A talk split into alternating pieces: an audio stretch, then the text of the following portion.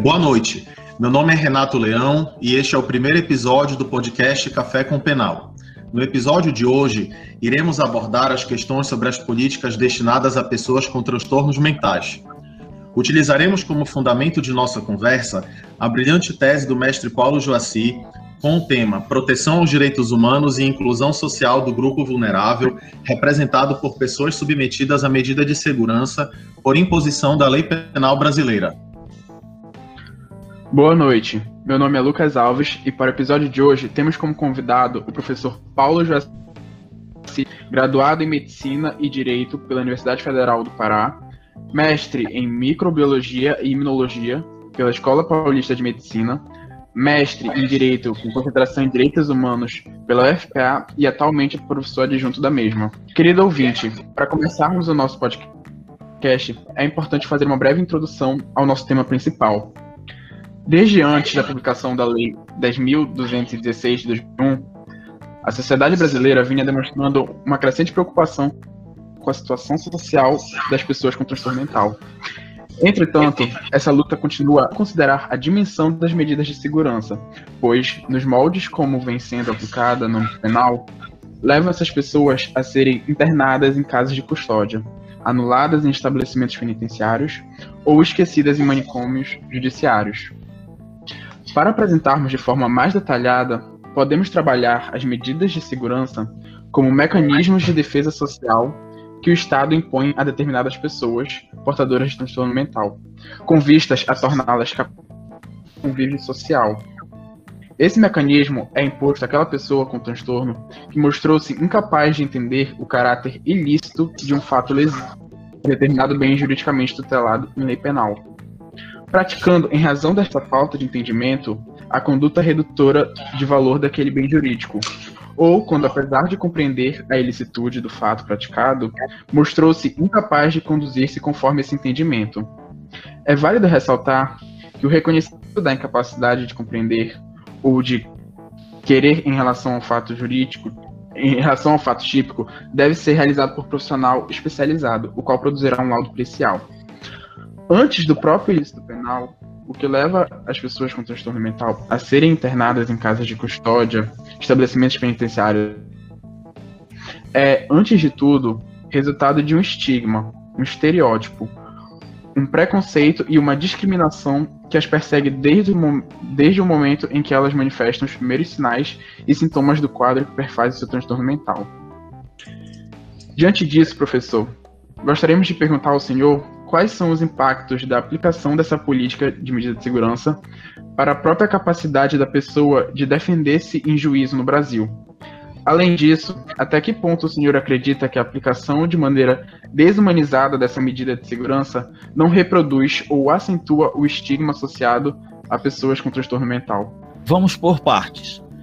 Ah, em primeiro lugar, eu preciso dizer para vocês que eu não me sinto a pessoa mais é, preparada, a pessoa melhor preparada para tratar de, de assuntos relativos, relacionados às pessoas com transtorno mental ou a doente mental em geral, aquelas pessoas que eram tratadas como loucos, né? Loucos em geral, é, como é, denominado por vários estudiosos, inclusive. Recomendo, inclusive, por exemplo, a leitura de Michel Foucault é, sobre esse tema. Ah, ah, bom, eu me considero um, um, estudioso do assunto, porque eu venho observando, eu venho é, é trabalhando é, e examinando e, e, tendo contato, vivenciando a, a, a, forma como essas pessoas, é, as pessoas com transtorno mental em geral, elas se relacionam com a sociedade desde a época de estudante, quando fiz meu curso de medicina. Eu cheguei a, a, a estagiar no, uh, no hospital Juliano Moreira, que foi o nosso grande hospital de, uh, de loucos, hospital de doentes mentais uh, do estado do Pará, em Belém do Pará, é, localizado ali na Almirante Barroso, é, no local onde funciona hoje a Faculdade de Medicina do Estado. E lá haviam algumas alas, haviam quatro alas, duas alas femininas, duas alas masculinas, duas alas eram os loucos mais é, tranquilos, mais comportados, vamos dizer assim, e duas alas eram dos loucos mais, é, é, mais agitados. Uh, e havia todo tipo de tratamento lá, todo tipo, inclusive eletrochoque, né? E, e tratamentos químicos. Então vocês vi, percebam que na época essas coisas eram consideradas avanços na medicina, mas já eram bastante questionáveis na época. Uh, após é, esse contato, esse primeiro contato, eu levei alguns anos. É, eu me formei em 1977 em medicina e é, fui a São Paulo fazer pós-graduação, é, mestrado em imunologia. Voltei para ser professor de microbiologia, fui professor de microbiologia por alguns anos na universidade e decidi é, voltar aos bancos escolares quando eu é, me interessei pelo curso de Direito. Me formei em Direito em 1997, começo de 98, na verdade, e uh, me interessei desde aquele primeiro momento por essas pessoas submetidas à medida de segurança. É, Para mim, é, sempre foi um choque ver que as pessoas que justamente são as que trazem maior dano à sociedade, que são capazes de provocar, de causar maior dano à sociedade, de trazer maior risco à sociedade, de causar, é, de gerar maior perigo à sociedade efetivamente por certas condutas, é, essas são as pessoas, essas são as pessoas que são capazes de entender é, o, que, que estão fazendo exatamente é, de, de, é, e de se conduzir de acordo com o que prescreve a lei, a lei penal ou não. A lei penal, então, ela prescreve uma coisa e o indivíduo pode é, se conduzir na conformidade da lei ou não. Esses indivíduos é que são os mais perigosos. E, e quanto maior é a posição, é, quanto maior é a posição que ele ocupa dentro da estrutura do Estado, que é aquela, é, aquela instituição que é responsável por assegurar a proteção da sociedade é, internamente, externamente falando e garantir a ordem social internamente falando, esse Estado, é, que é constituído por é, vários, várias pessoas que se organizam é, em diferentes poderes, né, executivo, judiciário e legislativo, esses, esses é, indivíduos que ocupam essas posições no Estado com a função já falada anteriormente, essas pessoas, na verdade, exatamente por saber, por, por entender o que fazem e por serem capazes de se conduzir de acordo com a, a lei e por escolherem muitas vezes não escolher, é, se conduzirem ao contrário do que prescreve a lei, essas pessoas são as mais perigosas efetivamente. Quanto aquelas pessoas que na nossa legislação penal é, afirma é, se afirma é, serem inimputáveis e é, é, é, irresponsáveis, portanto, juridicamente irresponsáveis, essas pessoas é, passaram a ser rotuladas é, por uma parte da sociedade, por uma escola social, que é, de esses indivíduos não podem conviver com a sociedade, precisam ser afastados para a sociedade e, portanto, se eles praticarem fatos descritos na lei como crime, com maior razão, eles devem ser afastados.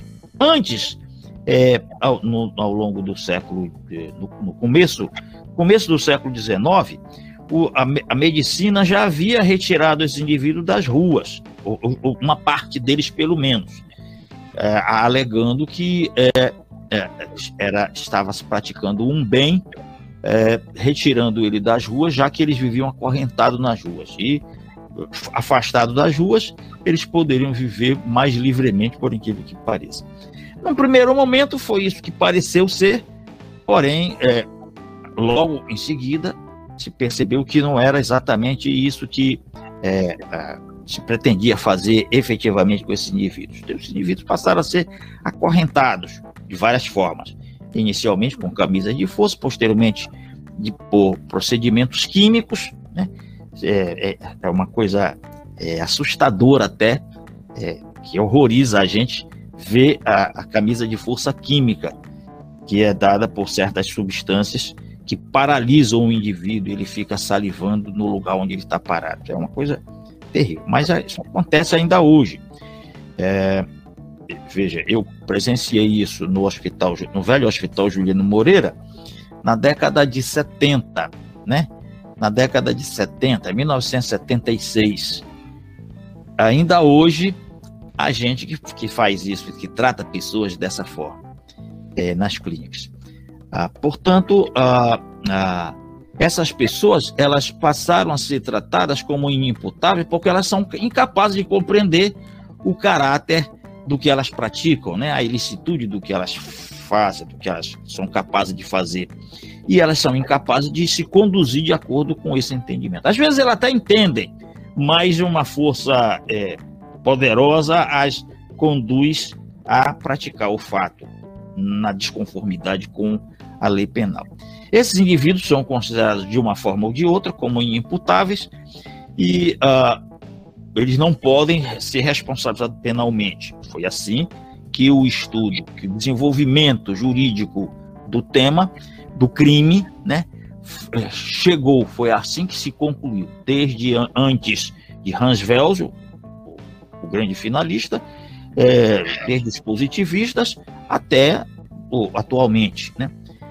Então, esses indivíduos se, não, não podem ser penalizados, eles não podem ser reprovados pela conduta deles, eles podem ser afastados da conduta social, da, da, da, da relação social, do envolver das relações sociais, é, como indivíduo perigoso para a sociedade. Então, se criou a, a, as medidas de segurança. Isso ao longo do século do século XIX na Europa é, é, foi foi estudado, foi desenvolvido o tema até que ao final do século XIX se, é, se ah, estabeleceu juridicamente no próprio ordenamento jurídico a, questão, a, a figura da medida de segurança. Então, a medida de segurança passou a ser usada em todas as partes. Ah, entre nós, também não está, de, nós não, não estamos distante disso. E nós usamos a medida de segurança da forma mais dura que existe. Né? Então, essa medida de segurança, ela hum, hum, ela visa, com a desculpa de que pretende é, tratar o indivíduo não para é, curá-lo do, do, da doença que, ele, que, que o leva a se, a se, se, se manifestar como uma pessoa com transtorno mental, como um doente mental, mas simplesmente a tratá-la no sentido de reduzir a sua periculosidade, como se isso fosse possível numa relação, no evolver normal das relações sociais. Não é assim que se, é, que se resolve a questão da periculosidade. É, e nem essas pessoas devem ser tratadas como perigosas por conta exatamente da sua incapacidade de se conduzir, de compreender o caráter disso, do que elas praticam. Mas é, esses indivíduos, então, como eles não podem simplesmente ser apenados, exatamente porque eles não podem compreender a, o sentido da pena, a eles simplesmente se aplica um afastamento da estrutura social, da, do envolver das relações sociais, é, a, a, é, colocando em uma casa de custódia, que passou rapidamente para uma denominação de hospital de custódia e tratamento psiquiátrico. Então, se aplica a medida de segurança nesse sentido. Então, essa medida de segurança, infelizmente, não só não resolveu o problema, como é, gerou um, um, um problema muito grave né, essas pessoas que não parece ser tão grave por causa da quantidade, do número, do índice, da, da, da, da quantidade de pessoas que acaba sendo submetida a isso. É, espanta, o que espanta inicialmente é a, muitas vezes é alguns tipos de figuras típicas que elas praticam. Então, muitas vezes elas praticam um crime de homicídio terrível. Porém, a maioria não é, é homicida, a maioria pratica outros, outros ilícitos penais, né? É, que pode ser até um roubo, pode ser um furto, pode ser até um estelionato, por incrível que possa parecer, ou outra coisa mais leve, menos leve, é, Pode ser até não ser necessariamente um ilícito penal rotulado como crime, mas simplesmente uma contravenção penal. De qualquer modo, esses indivíduos, por serem considerados perigosos à medida, no momento em que ele pratica o fato, que aliás, muitas vezes, o fato que ele pratica é, é como diz a, a, a doutora Fernanda Otoni de Barros Brisset, que é a coordenadora do programa PAI PJ, Programa de Atenção Integral ao Paciente Judiciário de Belo Horizonte, ah, ela diz que essa pessoa, a frase nem é propriamente dela, mas ela gosta de, de usar essa frase. Na verdade, essa prática desse indivíduo é um grito para a sociedade, um pedido de socorro para a sociedade, pelo sofrimento que ele está passando. Né? Sofrimento mental, espiritual e até orgânico mesmo em função de tudo isso. De qualquer modo, esse indivíduo ele é, é simplesmente afastado da sociedade. Isso, esse, essa, esse entendimento ocorreu exatamente no século XIX, quando os médicos criaram a psiquiatria e tiraram o, o, o doente das ruas, doente mental das ruas. E passou a, passaram a colocar aqueles doentes mentais naquelas casas de leprosos. Eram antigas casas de leprosos, na medida em que o, a lepra foi de, reduzindo no ambiente, na sociedade, então as casas começaram a esvaziar, as pessoas puderam sair para as ruas, é, aí eles passaram a usar aquelas casas para esses doentes, é, para esses loucos. Dei uma olhada lá no Foucault, que ele conta direitinho essa história. O, o, o então, esse, essas pessoas, é, era para elas simplesmente receberem um tratamento no hospital psiquiátrico na casa de custódia e tratamento psiquiátrico. Mas de fato não é o que ocorre. Desde o primeiro momento não foi o que ocorreu, né? Eu confesso que estou afastado alguns anos de lá. É, é, o, o, o, hospital, a casa de custódia atualmente do, do, do, do Pará, ela é, até mudou o nome. Atualmente ela é controlada por um psicólogo, perfeito? É, mas e, dá a impressão de ter, de ter havido uma certa humanização no tratamento dessas pessoas, mas a, a gente percebe que o tratamento médico, o atendimento médico é realmente muito reduzido dessas pessoas. Essas pessoas elas são realmente colocadas lá e tratadas efetivamente como prisioneiros. Perfeito? Então, a chance de elas virem a compreender o problema, o fato, né, a gravidade do fato que ela cometeu. Não pelo fato em si, mas pelo, pelo, pela, pela, pela forma como a sociedade recebe né, a prática desse indivíduo, é, dificulta muito a, a participação dele, a libertação dele daquela cadeia e a sua consequente inclusão social. Então, o impacto é muito grande. É claro que a partir de 1988, com o nosso Estado Democrático de Direito, depois do regime militar, algumas coisas mudaram. Né? O próprio texto constitucional deixa bem claro isso. Porém, a, a, em nível nacional, as coisas não estão assim bem claras, é muito irregular. A gente percebe que, na verdade, a medida de segurança ela, é, ela acaba sendo recebendo dois tipos de tratamento ou naqueles momentos em que essa medida de segurança que foi inicialmente criada, estabelecida e implantada e, colo e, e, e colocada em prática, materializada para essas pessoas, essa medida de segurança ela é extremamente desumanizante. Ela ofende a dignidade do ser humano. Não apenas daqueles que estão internados, mas dos que estão aqui fora também. É como ocorre, por exemplo, com a escravidão, como ocorria com a escravidão, né? A escravidão não ofende apenas a figura, a dignidade do escravizado, mas a própria, a, a própria figura do senhor de escravos era ofendida, certamente, e deturpada, né, entortada. 380 anos de escravidão no Brasil entortaram muitas cabeças, não apenas dos escravos, dos ex-escravos, mas também dos ex-senhores de escravos. Bom, voltando ao nosso, ao nosso, a nossa pessoa com transtorno mental. Então, essa pessoa com transtorno mental, ela hum, perde a chance de ocupar o seu lugar na sociedade. Ela tem certos conhecimentos, sim, ela tem certos conhecimentos que são importantes para a sociedade, para a própria humanidade, muitas vezes.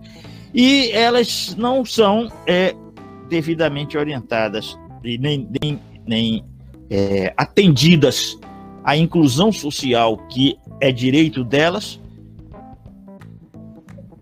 direito humano e garantia fundamental, como situado no texto constitucional, ela é,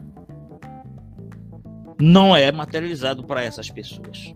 É claro que isso gera impacto econômico, sim, não tanto quanto se esperaria, até porque para algumas pessoas pode ser é, vantajoso manter essas pessoas internadas para é, terem um certo, é, sei lá, certos créditos junto ao Estado.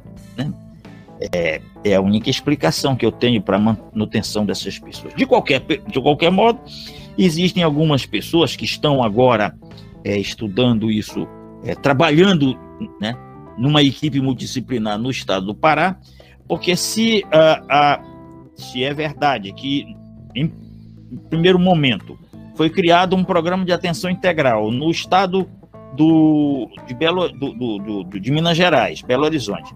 E posteriormente, e lá em Minas Gerais, foi o poder é, executivo que a, apoiou, o, o, poder judiciário que apoiou. E no, no, no poder, e, e em Goiânia, no estado de Goiás, foi o poder executivo que apoiou é, que promoveu, que patrocinou. De qualquer modo, quem instalou os dois, os dois serviços, os dois programas, foi a mesma pessoa, que foi a Fernanda Antônio de Baixo Briceiro. É, então, ela criou da mesma forma, tanto as equipes multidisciplinares do, do, de Belo Horizonte como de Goiânia, elas têm uma estrutura muito parecida. Psicólogos, com psiquiatras, com ah, assistente social e com é, operadores do direito. Perfeito? E com acompanhantes terapêuticos. Tá? Muito bem. Ah, Professor? É, o senhor me permite? eu, hoje, o, o que o senhor está falando, eu achei engraçado que, é, e achei até é, bastante relevante, que as penas que muitas vezes as pessoas que são condenadas por crimes sofrem são, são no ponto de vista de punição e castigo, muito menores que, daquelas cometidas pelos, pelas pessoas com, com algum tipo de deficiência mental. E essas pessoas, elas acabam sofrendo penas desumanas, é, desrespeitando vários princípios que estão na nossa própria Constituição, como dignidade da pessoa humana.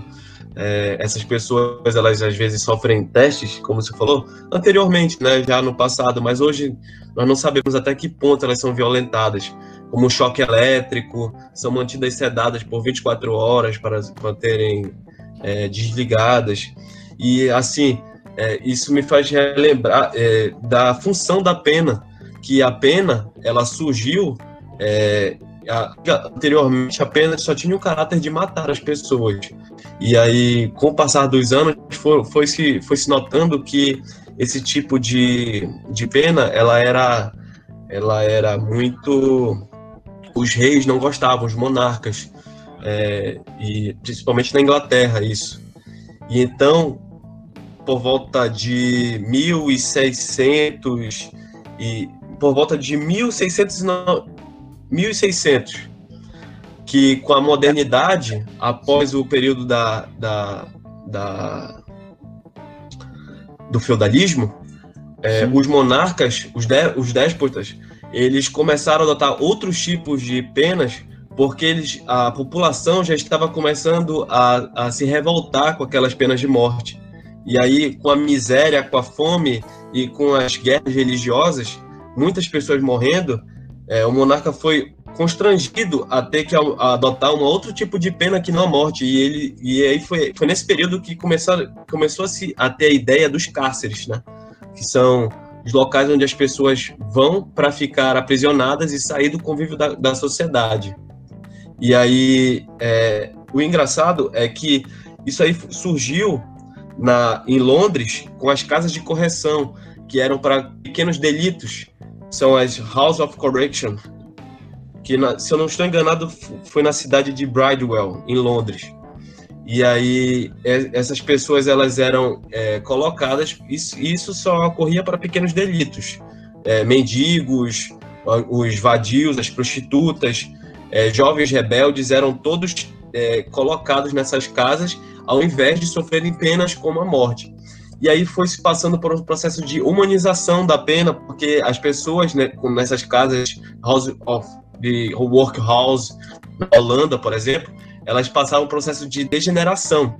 E a partir daí surgiu Cesare Beccaria, é, John Bayton, que trouxeram outras, outras formas de, de, de tornar a pena mais humana. Só que, como o senhor está colocando aqui para gente, é, e eu achei muito interessante, por sinal, é que como um, a pessoa que tem, é, que tem um transtorno mental, que sofre com uma, um, um, um, transtorno mental, ela sofre justamente as penas desses períodos mais antigos, que são penas sem, sem data de.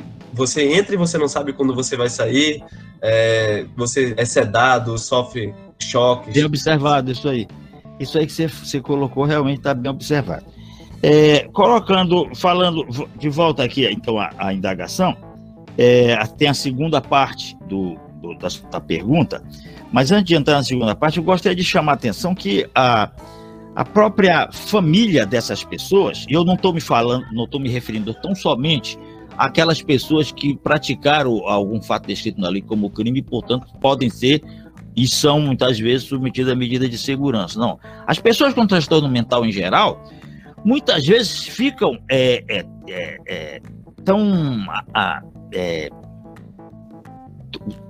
tão compulsivas para se livrar da, daquele parente que elas levam as pessoas muitas vezes para o hospital, isso acontecia com muita frequência naquela, naquela época, na década de 70, século 20, é, e, e, queriam que a pessoa fosse internada de qualquer modo a gente, é, os estagiários eram obrigados a, a entrevistar as pessoas. Entrevistava primeiramente o doente e depois entrevistava os familiares que, que queriam a internação do paciente. E muitas vezes a, a, vontade que a gente tinha é de deixar o paciente lá fora e internar o, o, o familiar que queria a internação. É, é, é quero aproveitar e chamar a atenção para a gente diferenciar a, o perigo jurídico, a periculosidade, juridicamente falando, tá? A periculosidade dentro de um senso comum, tá?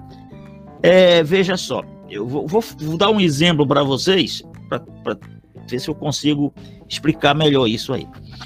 Eu uh, me lembro uh, uh, quando era estudante, eh, nessa época que eu fui estagiário lá do hospital psiquiátrico, do Juliano Moreira, eu atendi uma vez um doente que foi trazido de Marabá, que tinha morto uma pessoa a facadas.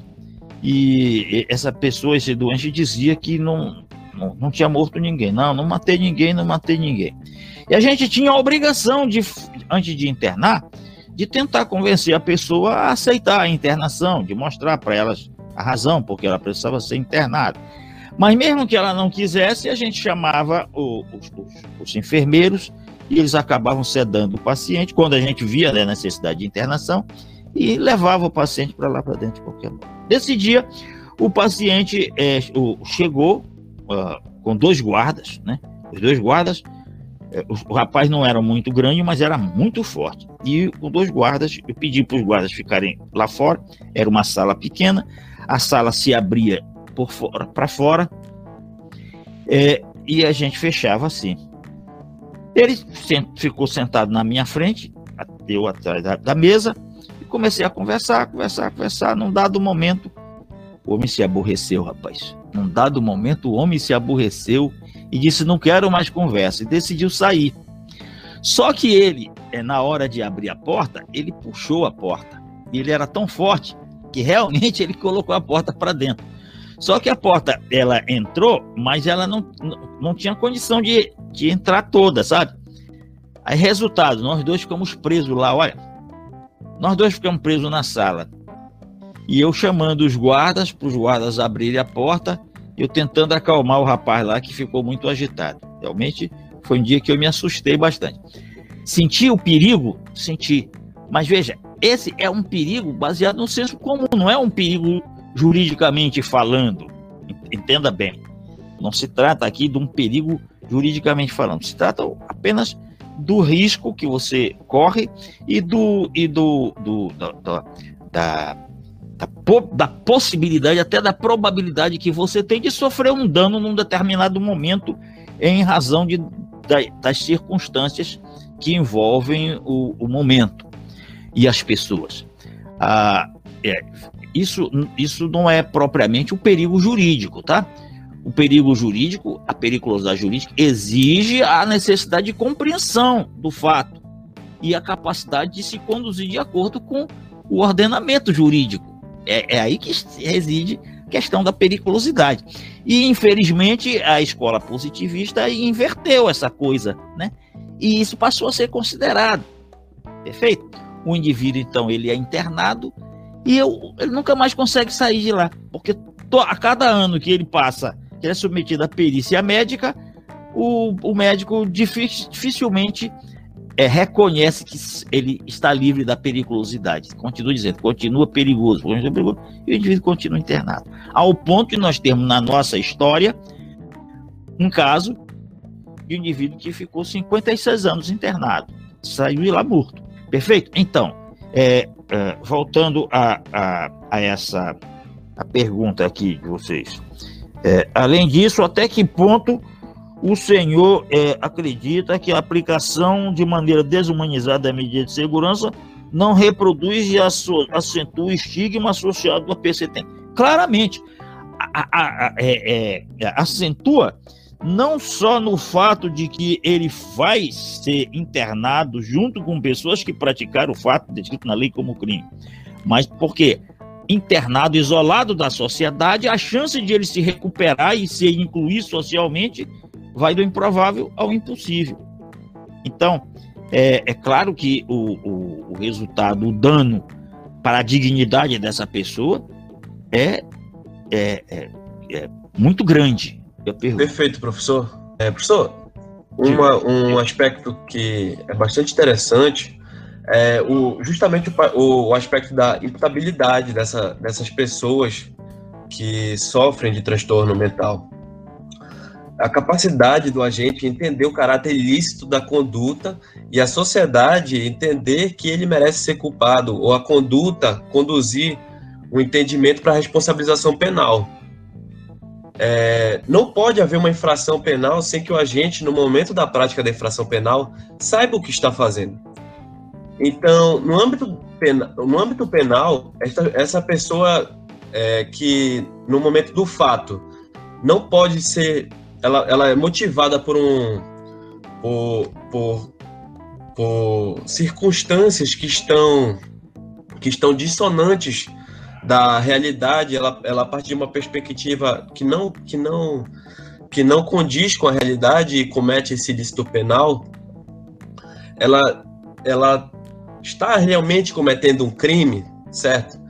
E é, mesmo que essas pessoas posteriormente é, possam vir é, ter um tratamento, como de fato vem a ser, é um contrassenso, né? Porque é, ela vai, ela comete, ela comete um, um, um, crime em que ela, ela, ela comete um crime e mesmo assim é responsabilizada pela conduta dela sendo colocada numa, numa, num, numa casa de tratamento, é, até que ponto é um contrassenso, porque a função, já seria a própria função da pena tirar a pessoa da sociedade e aí ela, é, ela é inimputável, então ela não deveria ela não deveria estar na sociedade, mas ela é, ela, ela é retirada da sociedade para ficar nas casas de tratamento. Só que até que ponto isso não estaria ligado na lógica do poder. De que maneira isso ocorre? Qual seria o interesse poder, do poder econômico em, exclu, em excluir as pessoas com transtorno mental da sociedade, professor? Pois é, veja, o processo penal não é tão diferente do que, a, é, do que se aplica para esses indivíduos e do, em relação àquele é, que é considerado normal até o fim do processo, devido ao processo legal. Na verdade, o, o, o que ao juiz, que a autoridade judicial cabe é determinar a materialidade do fato e a autoria. É isso que, que cabe ao juiz determinar. As partes né, que é, litigam no, no, ao longo do processo, elas vão justamente tentar demonstrar que isso ocorreu ou que não ocorreu. Perfeito? Então, a autoridade judicial cabe reconhecer a autoria, a materialidade do fato e a autoria, quando a parte acusadora efetivamente demonstra a materialidade do fato e a autoria. Porém, a autoridade judicial, quando está diante de uma situação dessas, ela se vê diante de um indivíduo que ela, embora reconheça ter sido a autora do fato descrito na lei como crime, ela é, ela não pode simplesmente aplicar uma pena, porque a pena não tem, não faz sentido para um indivíduo que não vai compreender o sentido da pena se ele mesmo não compreendeu o sentido do fato que o levou a receber aquela pena. Perfeito? Então é, é, é, é inútil. Então, se ele deve ser considerado inimputável e irresponsabilizável naquele momento, é óbvio que o juiz não pode aplicar a pena. Porém, aí vem a, a, o aspecto da sociedade, né, com seus representantes da escola positiva, que exigiram, passaram a exigir que esse indivíduo fosse afastado da sociedade. Porque é um indivíduo que é perigoso de repetir o procedimento. No primeiro momento, se aplicava para aqueles crimes mais ofensivos, que atingiu os bens mais é, valiosos para a sociedade. Mas em, logo em seguida, foi rápido, se passou a considerar é, bens jurídicos de menor valor do que a vida, por exemplo, do que a administração pública, coisas assim. Vale, né? Então, passou-se a justificar o afastamento desse indivíduo da sociedade. Né? Ao longo do século XIX, justamente quando a psiquiatria já começa a surgir e começa a haver a retirada desse indivíduo da sociedade, das ruas, né? Num primeiro momento, livrando ele da, das, das correntes, mas logo em seguida, impedindo ele de sair do ambiente, da, do, do, do, ambiente da casa de custódia ou do hospital psiquiátrico, ele, ele não tem mais. Nesse momento, a medida de segurança ela perde o caráter, digamos assim, benéfico, o caráter benéfico para a sociedade, o caráter saudável, o caráter, já que ele, ela, ela em princípio, impediria que o indivíduo vai se reincidir, né? Impede compulsoriamente, né? A reincidência. Algumas vezes não impede coisa nenhuma, porque ele acaba praticando lá dentro o fato tipo, novos fatos típicos. Mas na medida em que o poder econômico ele pode controlar as estruturas que vão manter essas pessoas, ele é, assegura é, que a manutenção dessas pessoas nessas estruturas, nesses hospitais, nessas casas de custódias, lhe vão lhe dar um certo rendimento financeiro e tudo mais, é óbvio que a, a vantagem para eles é cada dia maior. E a vantagem não é apenas nesse aspecto, é em vários outros aspectos, né? desde vestuário, né? transporte e tudo mais. Perfeito? E nem sempre esses indivíduos são efetivamente pobres, embora na maior, grande maioria das vezes eles são efetivamente pobres. Mas há em, alguns desses indivíduos são oriundos da classe média ou até mesmo ricos. Os ricos, evidentemente, dificilmente a chance de um rico ir parar numa casa de custódia dessas também é muito pequeno. Mas sempre é possível, mas o impacto, o impacto econômico é esse. O impacto econômico me parece ser mais interessante trabalhar, é o impacto socioeconômico que é, diante da aplicação de um programa que atenda essa pessoa integralmente, de forma a permitir a ela a inclusão social, inclusive por conta do trabalho, mas não apenas por conta do trabalho. É, é o, o, interesse em excluir a, a, a, PCTM é o interesse meramente no que e toda a estrutura que cerca esses indivíduos para a manutenção desses indivíduos. É, é nesse sentido que eu vejo. Mas isso, de certa forma, é uma certa ignorância, porque a, a luta antimanicomial, me parece, ela, de certa forma, mostra, não é isso que ela quer efetivamente, mas ela acaba mostrando que é muito mais negócio do ponto de vista econômico assegurar a inclusão social dessas pessoas do que afastá-la da sociedade. Professor, ainda dentro dessa questão da inclusão social, é, apesar isso, é, apesar da Constituição garantir o, o princípio dessa, da, da, inclusão social e da dignidade humana e estabelecer a necessidade de um tratamento apropriado dessas pessoas com transtorno mental, alguns estudiosos da área eles entendem que a legislação penal e processual penal tornam o procedimento de inclusão das pessoas com transtorno mental improvável de ocorrer.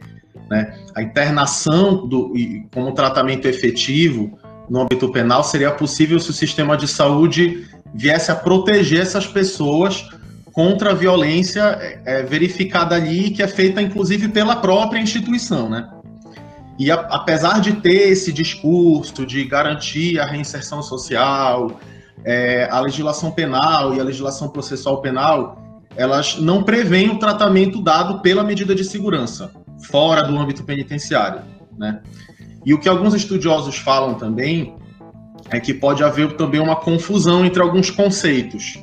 Por exemplo, uma confusão entre o que seria defesa social e segurança pública.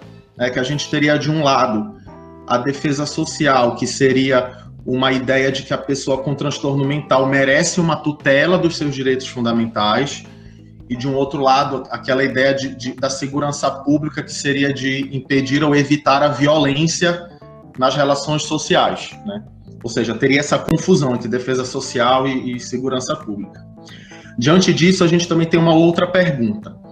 É, exatamente de que maneira a realização da internação como um tratamento efetivo das pessoas com transtorno mental resultaria em um atentado à dignidade humana, e se a gente poderia falar é, em uma negligência do Estado em relação à necessidade de inclusão social dessas pessoas? Olha, de várias maneiras.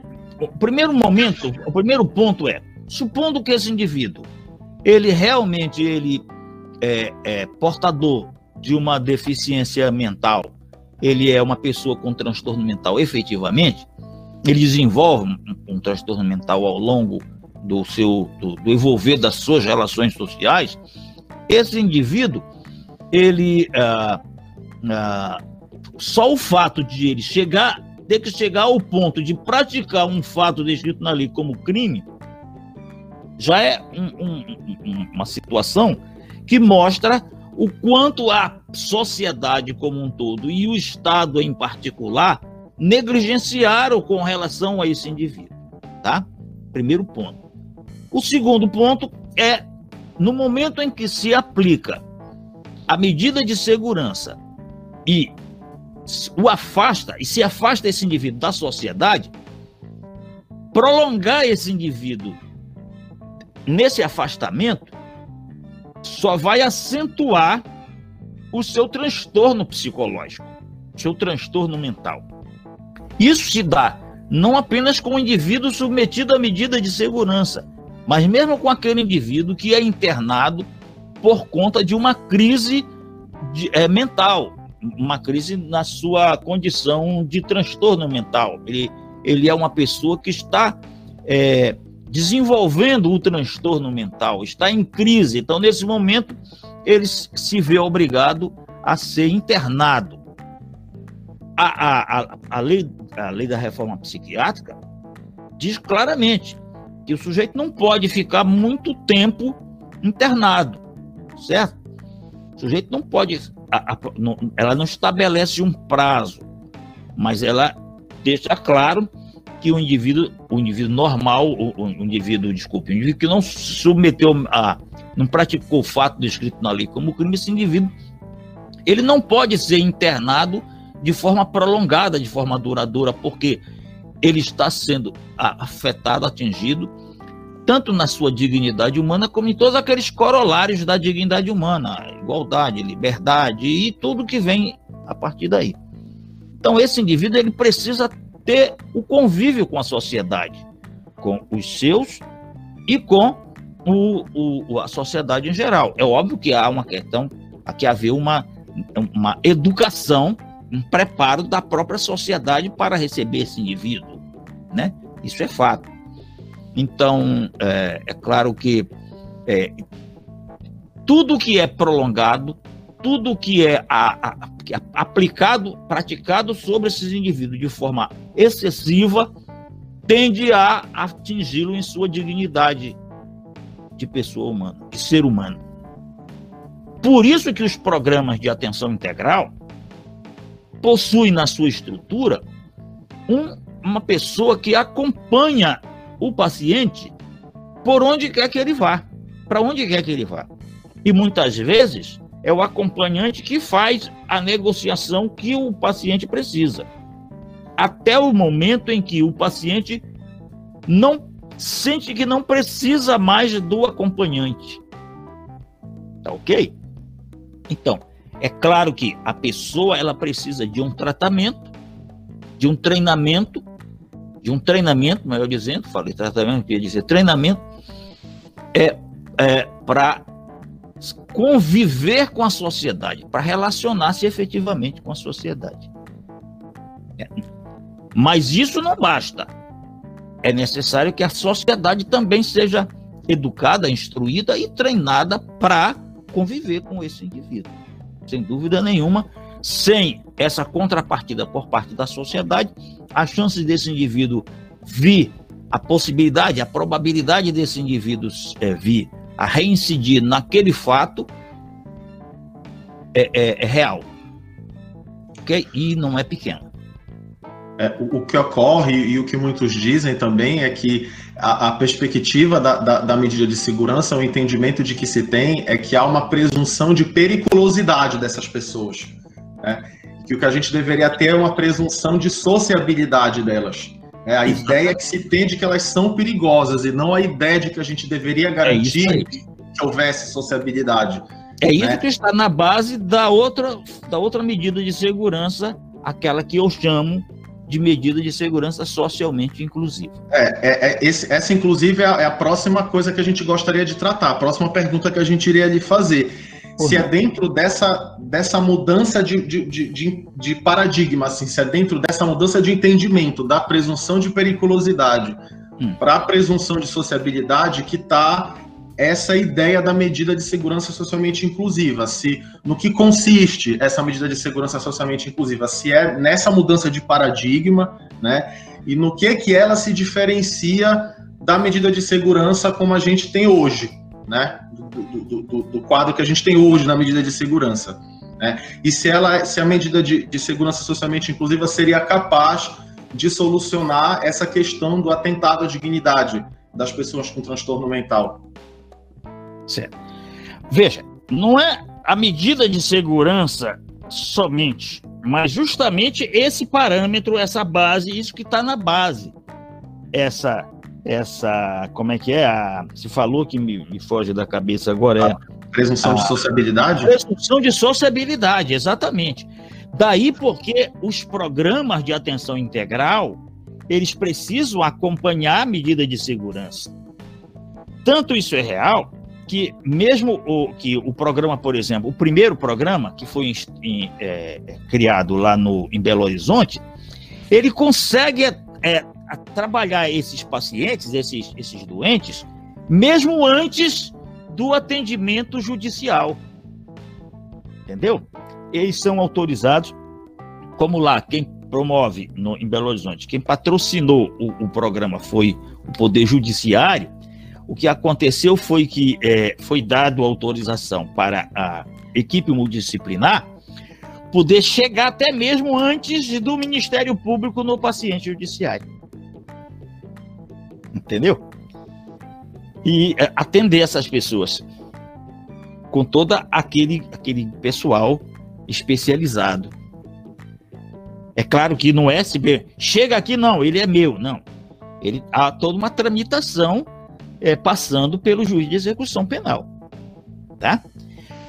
Agora, em Goiânia, o, o, o, ele não tem exatamente essa liberdade maior que tem a, a equipe multidisciplinar do programa do, de, do, de Belo Horizonte, Programa de Atenção Integral ao Paciente Judiciário, porque lá, é, que é patrocinado pelo Poder Executivo, lá ele precisa, o paciente precisa primeiro receber a medida de segurança para depois, entendeu? Ou seja, ele primeiro precisa passar pelo processo, aí o juiz, quando aplica a medida de segurança, ele diz, agora manda para a equipe multidisciplinar do PAILI, do Programa de Atenção Integral ao Louco Infrator, que tem lá.